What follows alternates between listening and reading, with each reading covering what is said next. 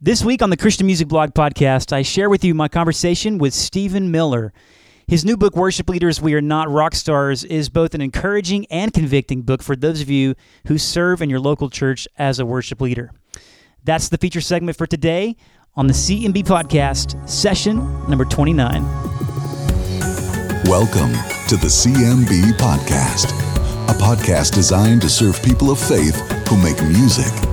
If you're looking for practical and inspirational ideas to help you in your musical craft, then look no further. Christian Music Blog dot com is all about helping you think differently about creativity through eyes of faith as you learn how to establish healthy musical habits and disciplines, fueling your creativity and making you more prolific for the glory of God. And now your host, Nate Fancher. Hello, everyone, and welcome to session number twenty-nine of the Christian Music Blog Podcast. This is the C M B Podcast. It's a podcast that exists to serve artists and songwriters in their journey of music making through eyes of faith. Here on the podcast, we, we cover a variety of different topics and subjects that really are relevant to Christian musicians. Um, if you're looking to grow in your musicality, your musicianship, Uh, if you're looking to grow in your worldview of of making music in a way that honors God, if you want to think more deeply about what music is and what it's all about, then I invite you to join us here at Christian Music Blog dot com. Head over to our website, join up on our email list. Just dive in headfirst as we learn about what Jesus has to say about music and about music making. Um, if this is your first time listening to the podcast, I invite you to check out free music gift dot com. That's Uh, my way of just saying thanks for checking out our podcast, and it's a couple of gifts for you. Um, you can head over there to free music gift dot com. It's some digital downloads, and I, and I think it'll serve you well. So go check it out, free music gift dot com. I want to go ahead and get right in today's interview with Stephen Miller. Stephen is a worship leader at The Journey. The Journey is an influential church right in Saint Louis, Missouri, multi-site, um, you know, multi-campuses out there. It's pastored by his friend Darren Patrick. Uh, just a solid church, reaching their city, making disciples, planting other churches. It's really neat to see what's happening out there. So Stephen is a husband and father who loves his family. He's a songwriter. Um, he's a blogger. He writes a lot. He's very prolific in his writing. Check out his blog, stephen dash miller dot com. Um, and definitely check out his book. That's what we talked about today. His new book, Worship Leaders, We Are Not Rock Stars, um, was very challenging for me personally and, and encouraging. Um, so those of you who are, are worship people in your local churches, who are leading um, teams on Sunday mornings and, and gathering folks together, singing songs in corporate worship, I, I definitely encourage you, highly encourage you to check out this new book. So um, and so yeah, this this conversation will will will be helpful to you as well. Um, if you've just picked up the book and you want to find out more and just hear from Stephen, then I, then I know this conversation will also encourage you. So I want to get right to it. Here's my conversation with Stephen Miller on the twenty-ninth session of the C M B Podcast.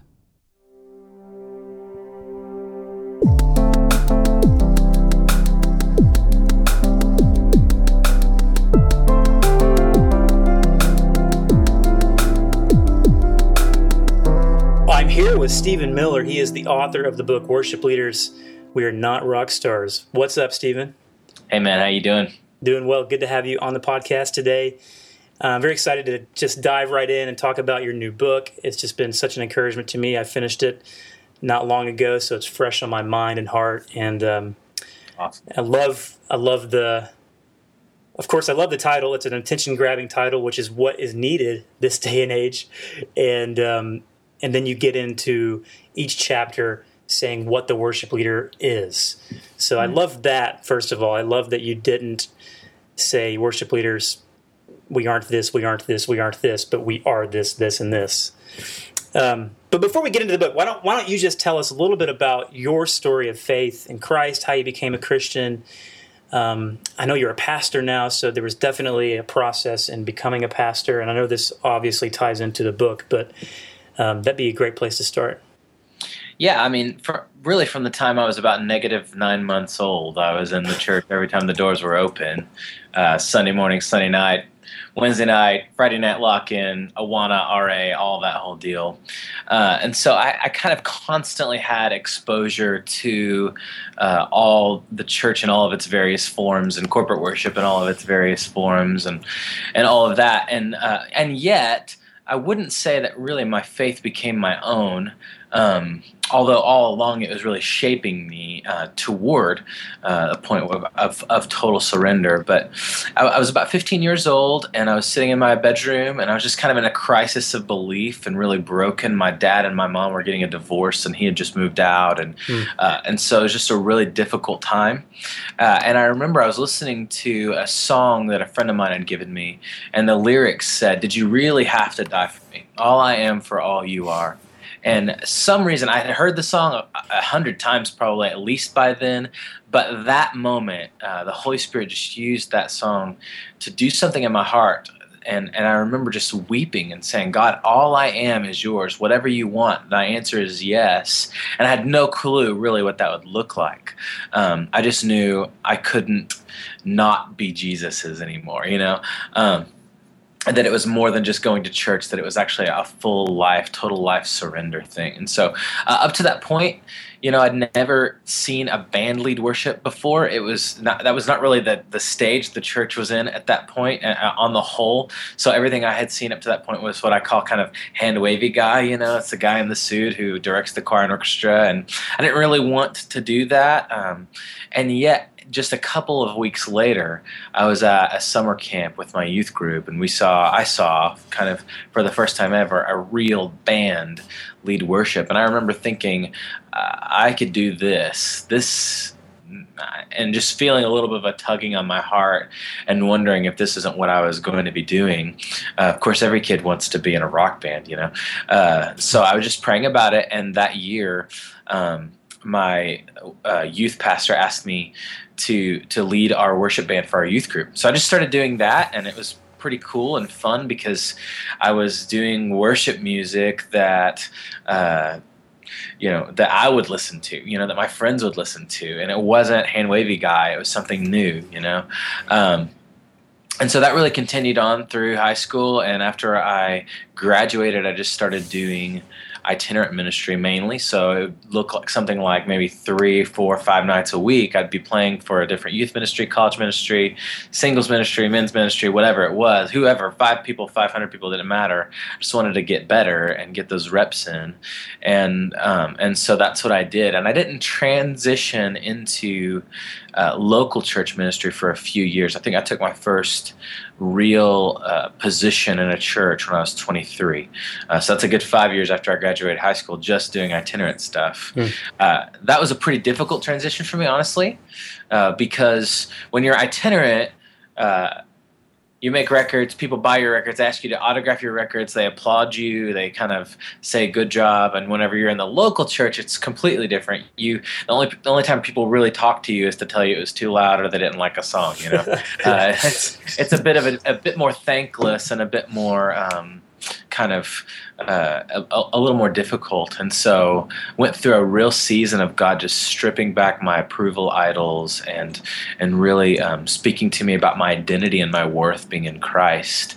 And that kind of actually, from that experience, um, I grew into a pastor. I grew into a shepherd, much more than just the music guy, but really um, trying to see, to ask the question, what does biblical worship ministry really look like? And it's probably not just uh, whoever is the best at singing and playing guitar, being on stage. Yeah, that's awesome. Yeah, I would definitely love to explore maybe in a little bit, just a little bit more of the pastoral side. I think that's something that Um, worship leaders need to continue to um, drill down on and, and really talk about that. Uh, but why don't we talk a little bit about how the book started and what prompted you to write the book? Um, mm. I'm certainly, you know, it's funny, we just talked about pastoral ministry. I, I think it's coming out of a pastoral heart, number one. It's clear that you have that. So what prompted you to write it? Yeah, I think Um it's twofold. Number one, I wanted to address what are our foundational identities in Christ, because the most important thing about us is not what we do for God. Um, the most important thing about me is not that I'm a worship leader, so much as it is that I am redeemed and adopted, a child of God who's been uh, created in His image, purchased by His blood, adopted into His family. That's a big piece of it that I think worship leaders tend to uh, forget, um, that we're worshipers first and foremost, more so in private than in public, um, and, and and that we're everyday Christians. We don't get like a pass from uh, living out the Great Commission or loving Jesus and spending time with Him. So those are the kind of the foundational identities that I really wanted to drive home. But then, just from a functional standpoint, I mentioned earlier, you know, that whenever I started leading worship, um, It was really it, the, the landscape has changed a lot in the last fifteen years. Uh, we've kind of a lot of churches have made the transition from contemporary, uh, fr- fr- from more traditional maybe to contemporary, and as a result, a lot of times our churches can look a lot more like pop culture than they would look like uh, what we traditionally would think of a church, which is not necessarily a bad thing in and of itself, but what used to be more of a shepherding pastoral role has now been filled, as I said, by whoever's the most gifted.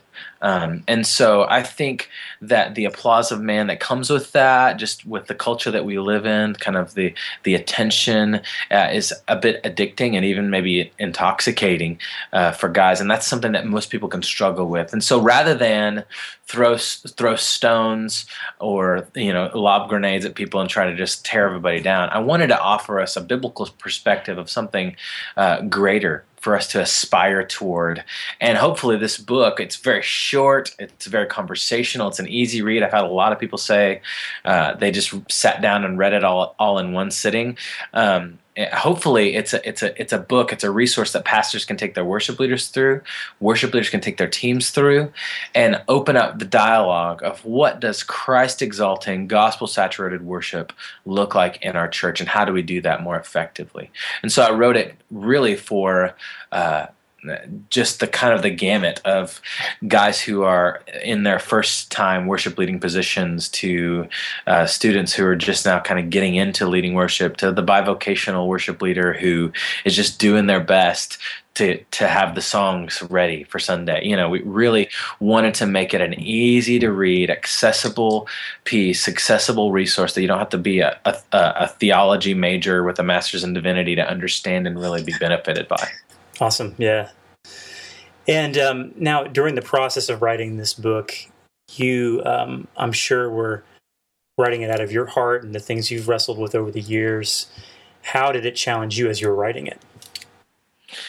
Yeah, I mean, I wish that I could say, uh, I think pastors really deal with this a lot. You preach a sermon, and you're not just preaching it to your congregation, you're preaching it to yourself as you're preaching, you know, um, because you're likely struggling with the very things that you're teaching on. And so I wish I could say that I wrote the book and henceforth forevermore I shall never again struggle with uh, uh, finding my worth, finding my identity in what I do, find, you know, longing for that kind of affirmation, longing for that applause.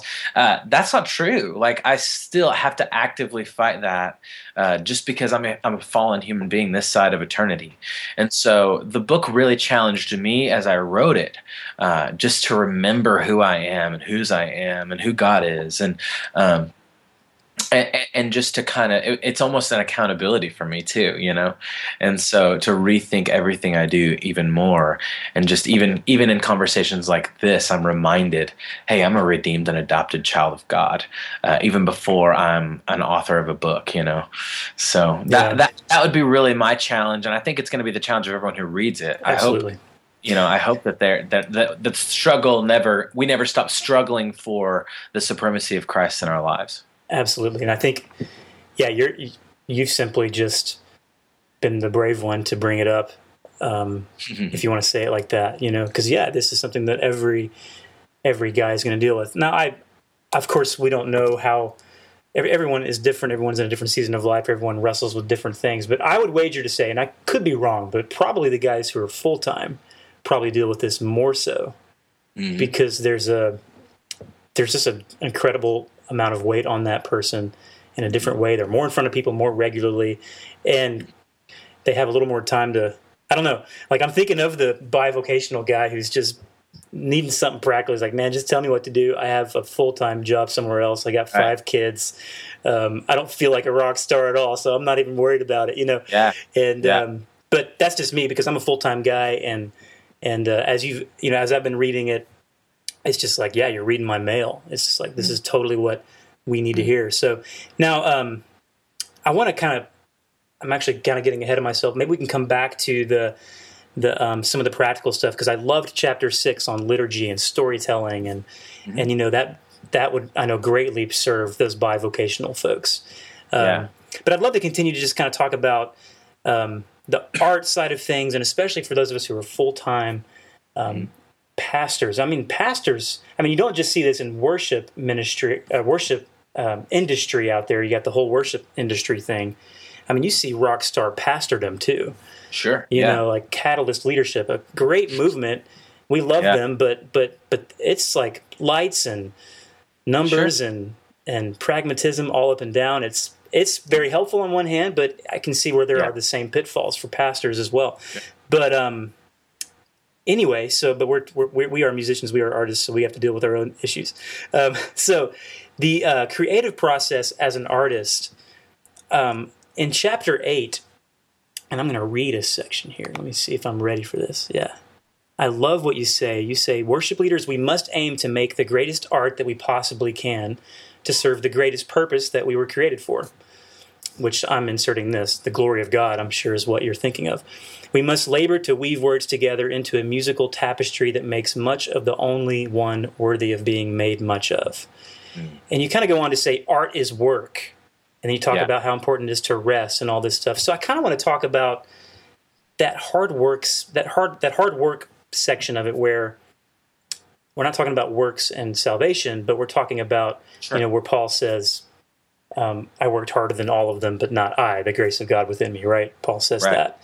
How do we, as artists, how do we, as creative people who are fragile to begin with, how do we work really hard and do it all with the right heart unto the Lord for the glory of God, that sure. purpose that we sure. were created for, without it getting into the comparison thing? And yeah, um, yeah. What what might be some practical tips that you've re- that you've you know done in your own life for that?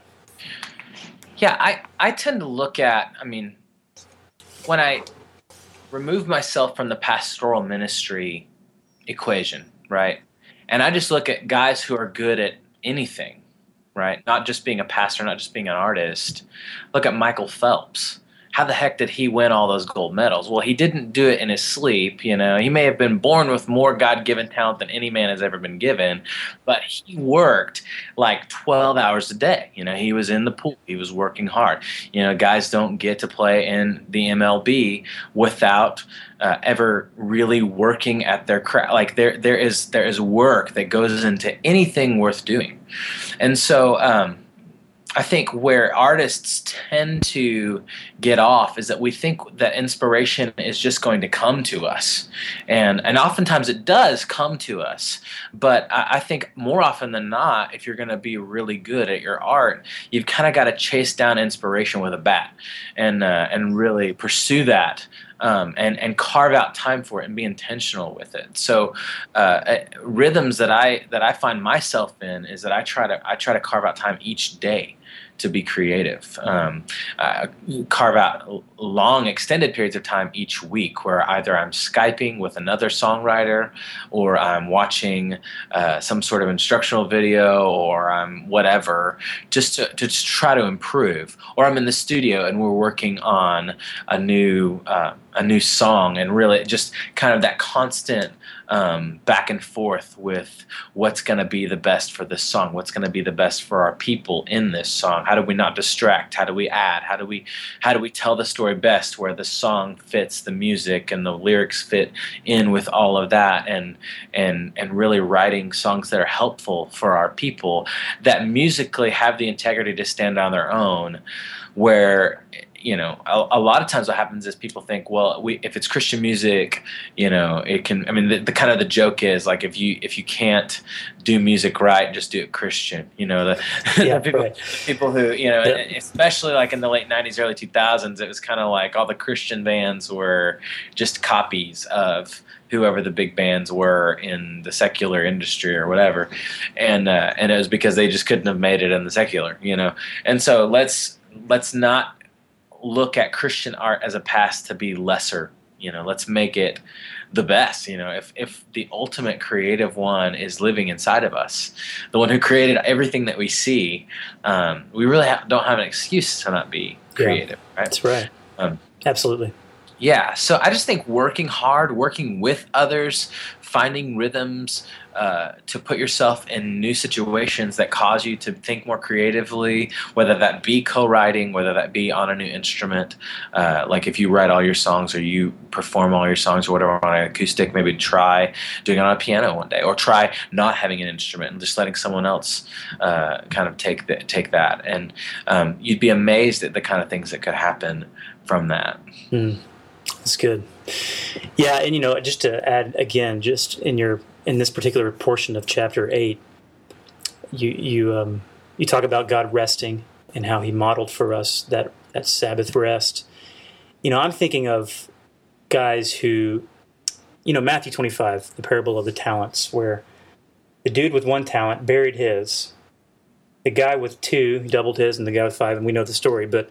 Um, I guess I, I have personally struggled with striving and using that parable as an excuse, or you know, saying I gotta I gotta get more on my return, you know, and I'm, and, I'm, and I end up striving, and I'm not living in the good of the gospel anymore.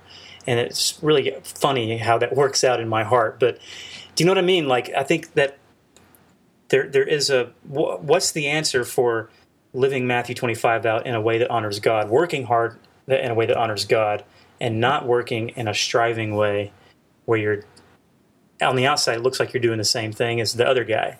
But underneath it all, you're really just wanting to be a rock star. Do you know what I'm saying?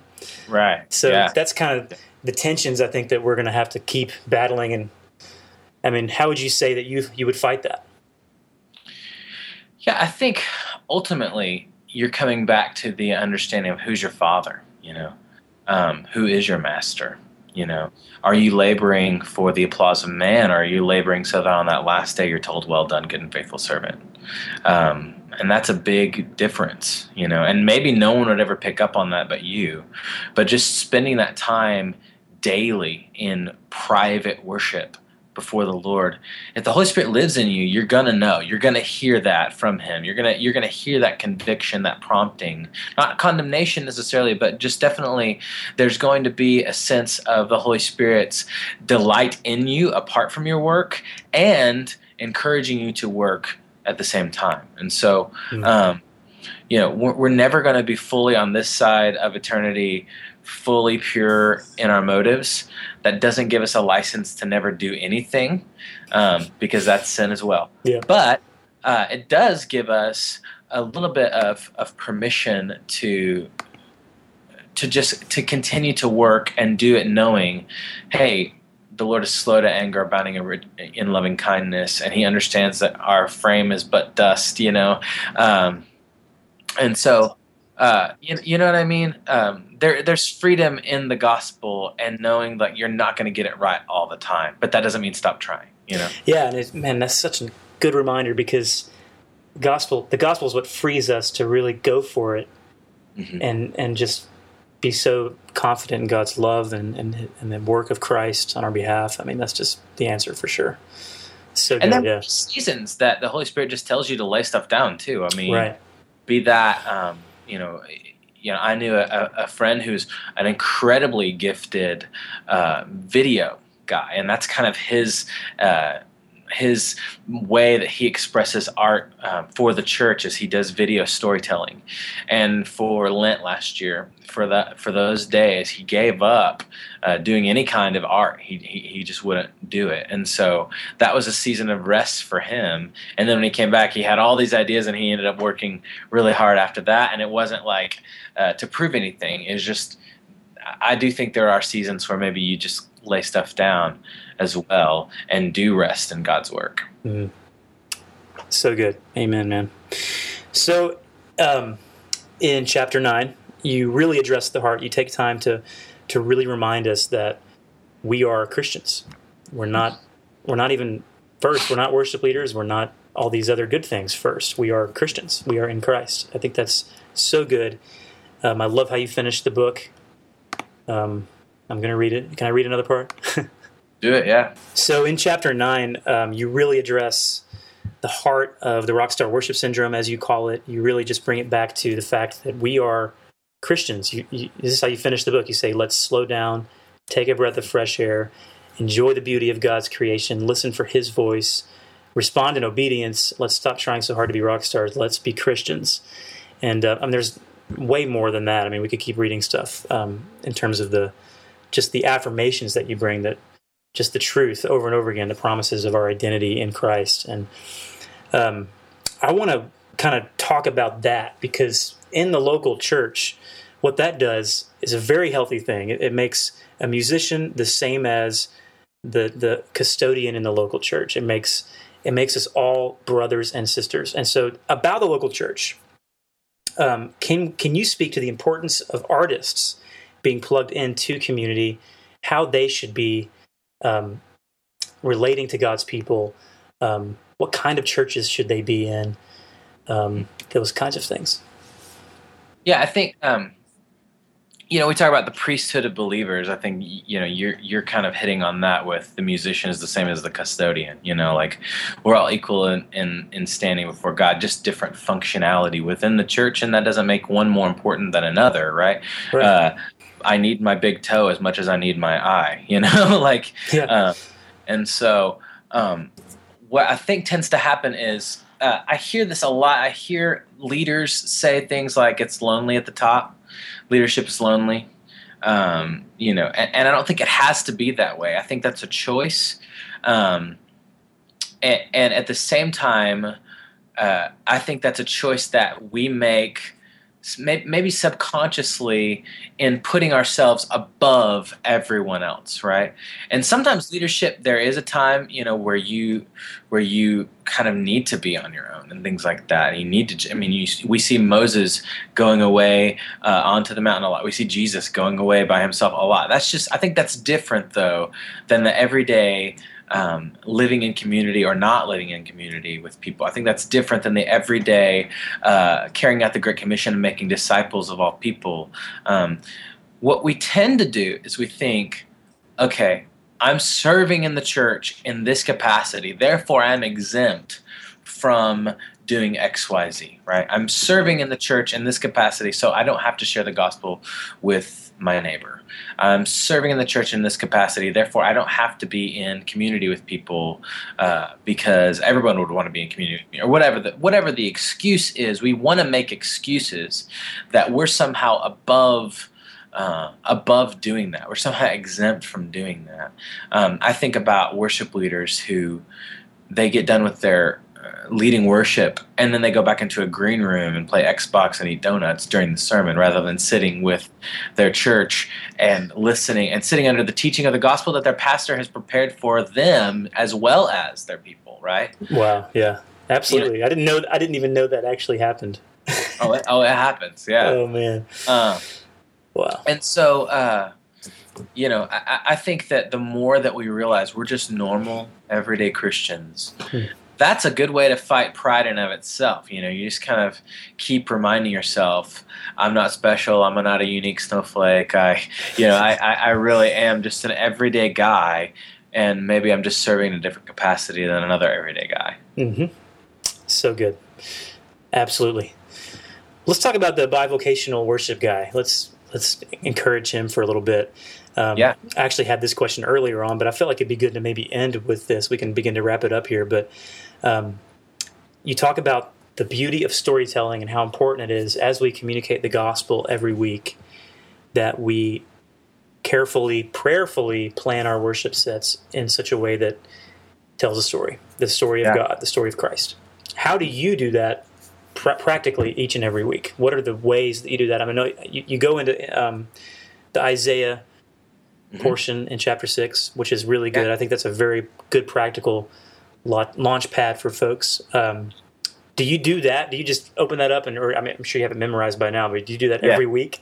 Or do you have yeah. an actual system that you use? What is that system? What are the tools you use? Whatever you'd like to share.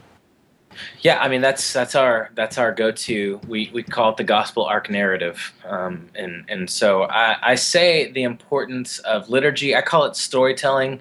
Uh, that's actually the title. We are storytellers, mm-hmm. mainly because a lot of people would be scared off by the word liturgist or right. liturgy.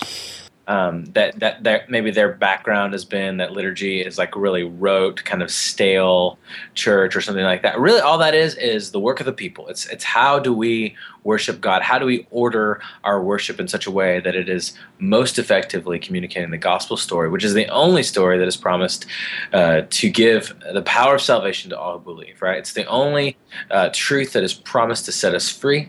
Uh, it is the only, I mean, it is the story. It's the best story. It's the only story worth telling over and over again. And so um, when we leave out pieces of it, uh, that's dangerous. Um, and I think all of us tend to be strong in some areas and not strong in other areas, which would mean the likelihood of us leaving a piece out Uh, is higher each week. So whenever, uh, say I'm more prone to, uh, I, I maybe excel at, and I'm uh, maybe more bent towards celebration and rejoicing, um, you know, that adoration, that praise, that thanksgiving, uh, that side of things. I might plan an entire set uh, of songs doing that, or my liturgy might just be let's start with fast songs and end with slow songs, or uh, my liturgy might just be let's uh, let's do um, you know five songs that thematically fit in with what my pastor. Now none of those things are bad, but how are they communicating the story of the gospel? And so we start with Isaiah every week. So Isaiah six, one through whatever, I can't remember the exact passage. In the year King Uzziah died, I saw the Lord, and he was seated on his throne. The train of his robe filled the temple. When we spoke, the foundations shook, right? This is God inserting himself into the everyday uh, thing of Isaiah, right? He, Isaiah went into the temple. A priest went to the temple every year, right? This was just something that was normal. But a theophany like this was very unique. It very rarely happened. Um, it very rarely happens in the Bible. And so uh, God himself is calling Isaiah into his presence. He's shaking him out of his normal routine. And so we call this the call to worship, right? God is initiating. God is inviting us into his presence to worship him. That's not something that we do.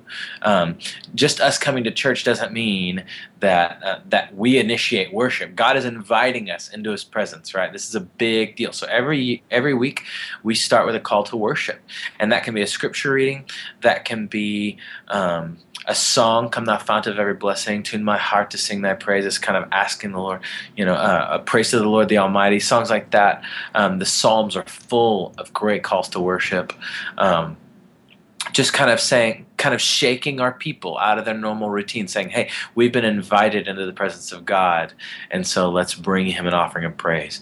Um, from there, you know, we see Isaiah sees the Lord, and we see angels calling back to one another, crying out with a loud voice, holy, holy, holy is the Lord God Almighty. The earth is full of his glory. And so that we call that the segment of our of our service that's kind of praise and adoration and thanksgiving. Um, just offering uh, exaltation to the only one who's worthy of our exaltation. Um, from there, Isaiah says, woe is me. I'm a man of unclean lips. I live among a people of unclean lips. The only thing that can show us how unclean we are, how unholy we are, is how holy God is, right? And right. so we move into a time of confession as a response to the holiness of God, um, and to the adoration of God. We realize that we need to confess our sin. Um, Isaiah says, woe is me. And then God does not miss a beat. He sends an angel uh, to touch a coal to his lips and say, your sins are forgiven, your sins are taken away.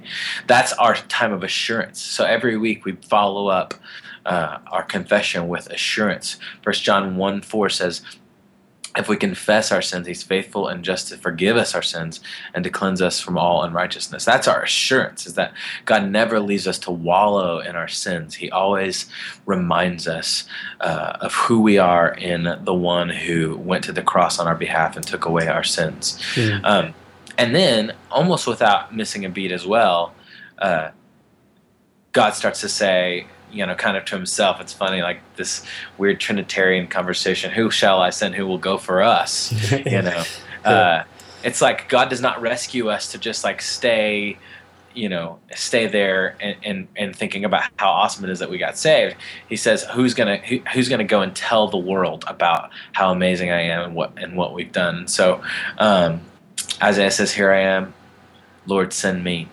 And so we always end our service with a time of mission, a time of dedication, a time of commitment, sending, um, a benediction, uh, kind of even even just remembering that worship doesn't end here. It continues yeah, yeah. on in the way that we live lives of obedience to our God. Worship, the, the, the, the measure of our worship is not how high we raised our hands today. It's how we live in obedience and in, and by faith out in the world tomorrow. You yeah. know, the job on Monday is as much worship as the song on Sunday. So, yeah. um, So that's kind of how we do it. Call to worship, adoration, thanksgiving, and praise, uh, confession, assurance, commitment, mission, and sending, uh, and then benediction. And so this, just for clarity's sake, for, for that bivocational worship guy who's listening, he doesn't have to take this and be like, I have to basically make sure that all, let's say five, all five of my songs that I select are going to be under this thing. This is more for the entirety of a corporate worship gathering, from the start to the end of that service, which would include preaching of God's word, any sacraments, whether it's communion or baptism. Um, and so you, I'm assuming you're probably doing this with a team of folks there at The Journey. Um, but how does this apply to, let's say, a guy who's told by his senior pastor, you gotta you gotta find me four songs this week, one at the end, or three at the beginning, one for the offering, and, and maybe one more at the end as we leave. Does he take these uh, five movements and apply them to those song choices as well? I think, yeah, I think, um, you know, the church, the pastor ought to have some sort of, uh, I mean, he ought to, I don't know that every pastor would, but uh, some sort of desire to see where the service is going to go, apart from just, uh, I'm preaching on marriage today, you know, give me five songs about marriage, you know, well, that's not going to possible. So good worship is good worship, you know. Um, but you know, I think I think I actually set up the that chapter based on that kind of situation, where the worship leader is kind of assuming the role of the liturgist, mm-hmm. and outside of that, the sermon, the offering, blah blah blah, all that fits in there. But each church is going to be different, and yeah. so if you got five songs. If you've got four songs, you know, the confession and the assurance don't even have to be a song. They can be a song. Yeah. The call yeah. to worship doesn't even have to be a song. Exactly. It could be a song. It's very fluid. Like you, I would just say you want to try within the confines of what your church uh, is set up to do and their goals to do your best with your portion. If if it's not so much of a team kind of thing and it's more of a you get here, you just pick out five songs and we'll insert that into what we're already doing, uh, you should have as much intentionality with that as possible. Mm. It's good. Yeah, I, I'm, I'm thinking of, I'm thinking of just guys from very different cultures than maybe our, our churches might be in. Um, you know, very. There's nothing wrong with preaching on marriage. Obviously, topical sermons are very important. Sure, but, sure. You know, churches that don't necessarily go through books of the Bible, or um, you know, these guys who are very creative, or or, or doing even non-Christian songs for their worship sure. times. You know, you hear churches doing that.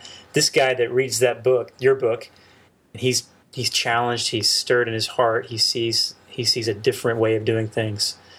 Um, I guess he's got a lot to work through, but he can he can still take that those five movements and do do some yeah. stuff. Yeah, yeah, yeah. Mm-hmm. That's that's the hope would be those f- stripping it back to those five core things. Mm-hmm. I think those five core things could fit into any worship service. Should Absolutely. Fit into any worship service, no matter what. Yeah, even even the call to worship. I mean, it's it's astonishing to me how often, how easy it is to come together, and you just want to get right into doing business as normal without realizing the gravity of, of what's happening, the significance yeah. of what's happening, you know, just coming in. So very good. Well, um, let's talk a little bit as we wrap it up here just about your new album, All Hail the King. You did you record this and write the songs for this during the same time as you were writing the book? Yeah, yeah. Um, I'm kind of always writing. Like I said earlier, my yeah. rhythm is every day I write something. Um, and so, you know, we, we, we had a very short, limited period of time that we could do this with. And so I've got a lot more songs that we're working on another album right now. I mean, I, I really, I had written, we released three albums within a year and a half. So uh, yeah, yeah. it's been a busy last, you know, last year and a half. Uh, but it's been a fun and fulfilling one. And so um, we kind of, we, we write songs for our church, and hopefully other churches can benefit from them, but they're really to resource our people with songs that they can not only uh, maybe connect with on the midweek uh, in order to come to to to worship more prepared and, and know the songs better, but also just to have that time in their private worship time, you know. Mm-hmm. Um, it, it prepares them for corporate worship and resources them for private worship in their car on their way to work or whatever. That's really the hope.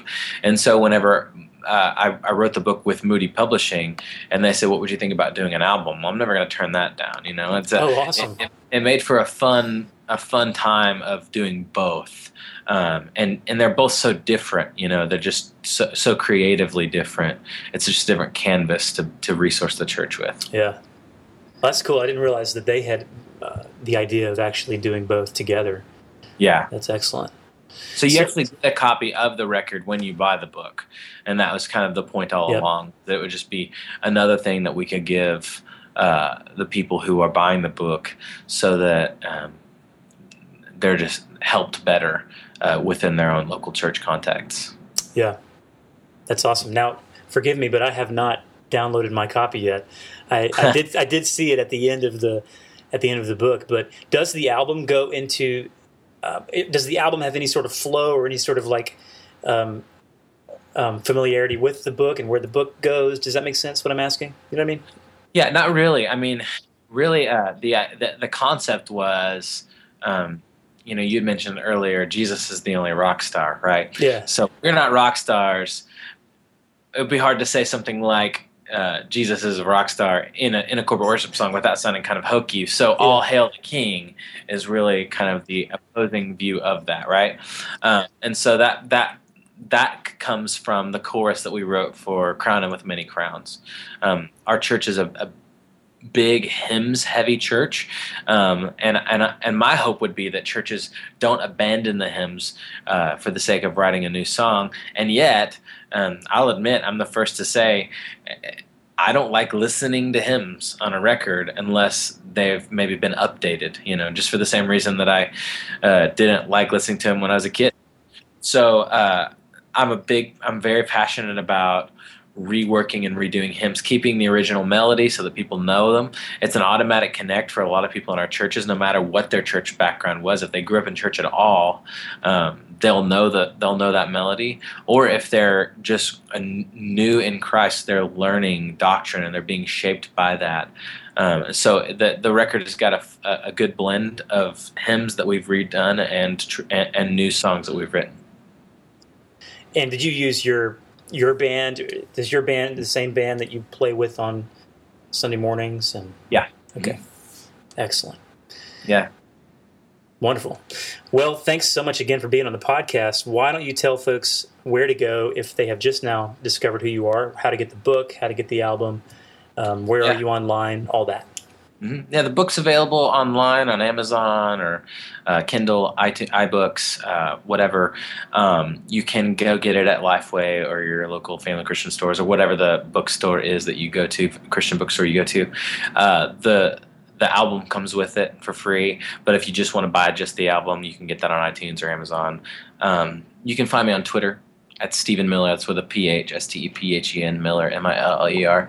Uh, Facebook, Stephen Miller Music, um, or at my website, stephen dash miller dot com. So wonderful. Thanks again, brother, for being on the podcast. Thanks for your book. Thanks for getting all of us started in this very important conversation. I'm sure we will have a lot more to talk about as uh, things continue to go down the road for music, and as churches are planted, as things are brought into the church culture. There's a lot to talk about. Awesome, Nate. Thanks a lot, man.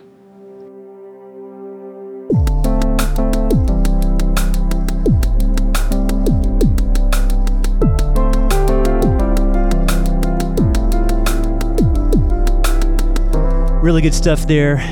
Make sure you get today's show notes, Christian Music Blog dot com forward slash session twenty-nine, where we have some links to um, Stephen's blog, his book, of course, the new album, and some more stuff as well. But I wanted to just, before we uh, wrap it up here at the end, I want to just highlight one of the things that, that he brought up, you know, as we were discussing the parable of the talents and how, um, you know, I, I personally have had numerous occasions where I'm thinking of that parable and I'm and I'm striving. I'm thinking I have to be a good steward of my gift. You know what I'm saying? Um, and and I think and I use that parable and I think of that parable and and it's just funny how my heart can turn it around. But um, you know, the question really is, as he said, who is your father? Who is your master? What are you laboring for? And um, he, he brought up just the importance of daily being filled by the Holy Spirit. And And if the Holy Spirit lives inside you, then you're going to know uh, how how you're doing in that labor and, and what your motives um, are. And so I, I just encourage you to to go read that parable and think about what it is that you're doing as far as how you're stewarding your own talents, your own gifts, your own time, and um, and ask yourself, what, what are you laboring for? Who is your master? What is uh, the end of it all? What does that look like for you? Um, in fact, actually, at our at our site um, last week, the week where I didn't have uh, a podcast on Friday, we had um, a guest post by Kristen Gillis, who's a part of Sojourn Church. Um, we had her her and her husband Bobby on the podcast a couple weeks ago, but she wrote a great guest post: three key ways to grow as a worship leader, and um, based it off of a sermon that I also heard Um, by Bob Coughlin, and um, who we're going to be having on the podcast soon. Very excited about that. But but just a very important blog post, and it's about this parable and and just a way that we can be at rest, we can trust God, and we can work really hard. I think there's just something really cool about that. And I think there's something that we all long for as artists to be free of, and that's striving. You know, there, there's that there's that idea of just pushing on a door and you just want it to ha- open so badly and, and, and it's just not budging, and, and we can tend to strive, and that just really wears us out and it drains our creativity. It really ends up shooting us ourselves in the foot, you know? But um, I think that, you know, as we, as we ask that question, what are we laboring for? And as we seek to be filled daily by the Holy Spirit and to, to submit our lives to His Word every day, I think that path Uh, God will direct our footsteps, and it's a daily fight. It's a daily struggle, and um, it's just a it's a good one worth having. Having though, you don't want to be the guy who buries his talent and um, doesn't do anything. So I encourage you to go over there to the show notes today. I'll put some links in there for the um, guest post, uh, Christian Music Blog dot com forward slash session twenty nine. All right, that's it for this week's episode. Thanks for listening up to this point. I want to remind you to check out free music gift dot com. That's the gift that I mentioned to you in the beginning. Head over to free music gift dot com where you'll find two gifts and an opportunity to sign up for our weekly newsletter. The newsletter for me is just the heart of C M B. It's where I personally meet you. I interact with you. I like to dialogue with you. I'd love for you to email me back when you get that first email after you sign up. And again, thanks for checking out the podcast. So free music gift dot com. Next Friday, I'm really stoked to introduce you to the new music of Claybrook. Claybrook is my good friend right here in North Carolina, and I had him join me in the studio, actually. He came in to co-host next week's episode where we talk about his new E P, which is coming out this coming Tuesday, October first. It's called On the Inside. Very excited to share that conversation with you. And that's next week on the C M B Podcast. We'll see you then.